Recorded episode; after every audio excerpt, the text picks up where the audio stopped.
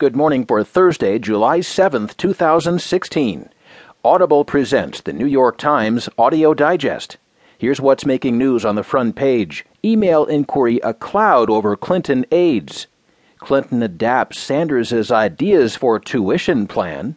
And U.S. examines police killing in Louisiana.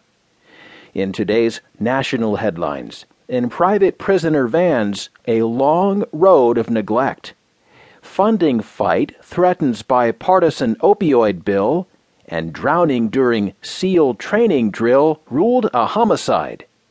In today's business headlines, Fed saw outlook as cloudy before Brexit. Wall Street Scion pleads guilty in $40 million security fraud. And U.S. investigates crash of a second Tesla vehicle. There will be more business stories, more national and world news, a roundup from the sports page, and New York Times columnist Gail Collins. Now, as selected by the editors of the New York Times, here are the stories on today's front page. Eric Lichtblau and Steven Lee Myers have the top story from Washington.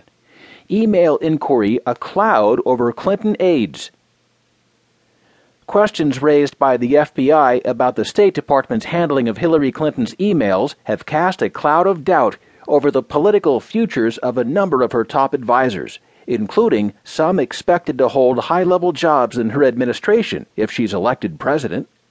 Though Attorney General Loretta Lynch formally affirmed on Wednesday that the Justice Department would not seek criminal charges against anyone in the email case, Fallout from the case is sure to affect several dozen State Department advisers who, records show, facilitated Clinton's unorthodox email arrangement or used it to send her classified documents.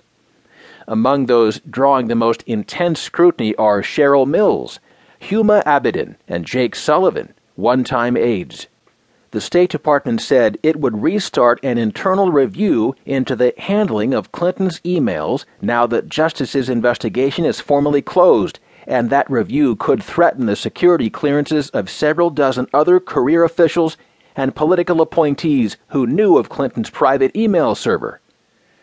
As for Clinton, House Speaker Paul Ryan said Wednesday that in light of the FBI's findings, intelligence officials should deny her the classified briefings normally given to major nominees.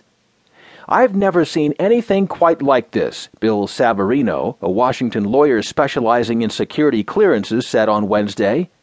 You've got a situation where the woman who would be in charge of setting national security policy as president has been deemed by the FBI unsuitable to safeguard and handle classified information.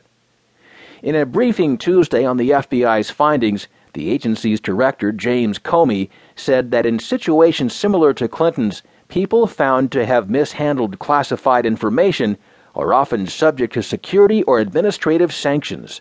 While Comey's criticism of Clinton attracted the most attention on Tuesday, his comments went beyond her to include other unnamed colleagues. Although we did not find clear evidence that Secretary Clinton or her colleagues intended to violate laws governing the handling of the classified information, Comey said, there is evidence that they were extremely careless in their handling of very sensitive, highly classified information.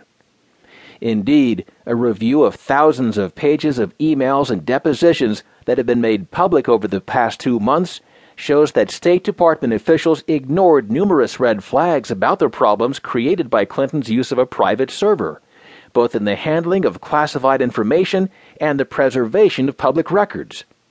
A federal court ordered a number of State Department aides to give lengthy depositions about their knowledge of Clinton's email system as part of a lawsuit brought by Judicial Watch, a conservative advocacy group.